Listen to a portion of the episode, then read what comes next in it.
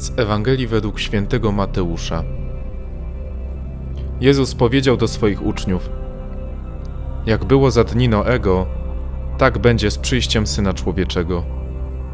Albowiem jak w czasie przed potopem jedli i pili, żenili się i za mąż wydawali, aż do dnia, kiedy Noe wszedł do arki i nie spostrzegli się, aż przyszedł potop i pochłonął wszystkich, tak również będzie z przyjściem syna człowieczego. Wtedy dwóch będzie w polu. Jeden będzie wzięty, drugi zostawiony. Dwie będą mleć na żarnach. Jedna będzie wzięta, druga zostawiona. Czuwajcie więc, bo nie wiecie, w którym dniu Pan wasz przyjdzie. A to rozumiejcie. Gdyby gospodarz wiedział, o jakiej porze nocy nadejdzie złodziej, na pewno by czuwał i nie pozwoliłby włamać się do swego domu. Dlatego i wy bądźcie gotowi, bo o godzinie, której się nie domyślacie, syn człowieczy przyjdzie.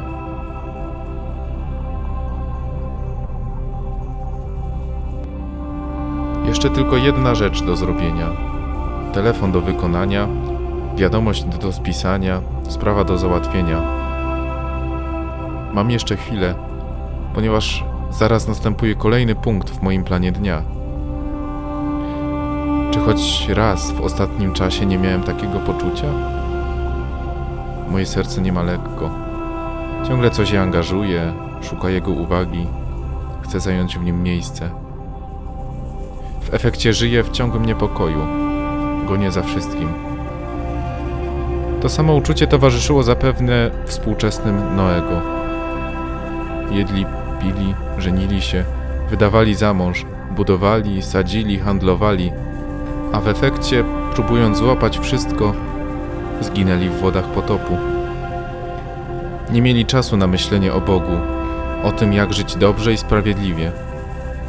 Byli wiecznie zajęci codziennością i jej sprawami. I ja ciągle próbuję zobaczyć, przeżyć, zyskać jak najwięcej, a w międzyczasie nie zauważam tego, co najistotniejsze. Przesypiam moment, w którym mówi do mnie Pan. Może właśnie dziś, kiedy potrzebuję Jego słowa, Jego bliskości, sam się na nie zamykam, odwracając wzrok ku wszystkiemu innemu. Może to właśnie dziś jest dzień, w którym ulegnie to zmianie. Znajdę czas dla Niego i nie przegapię Jego miłości, która nie przemija, ale trwa na wieki.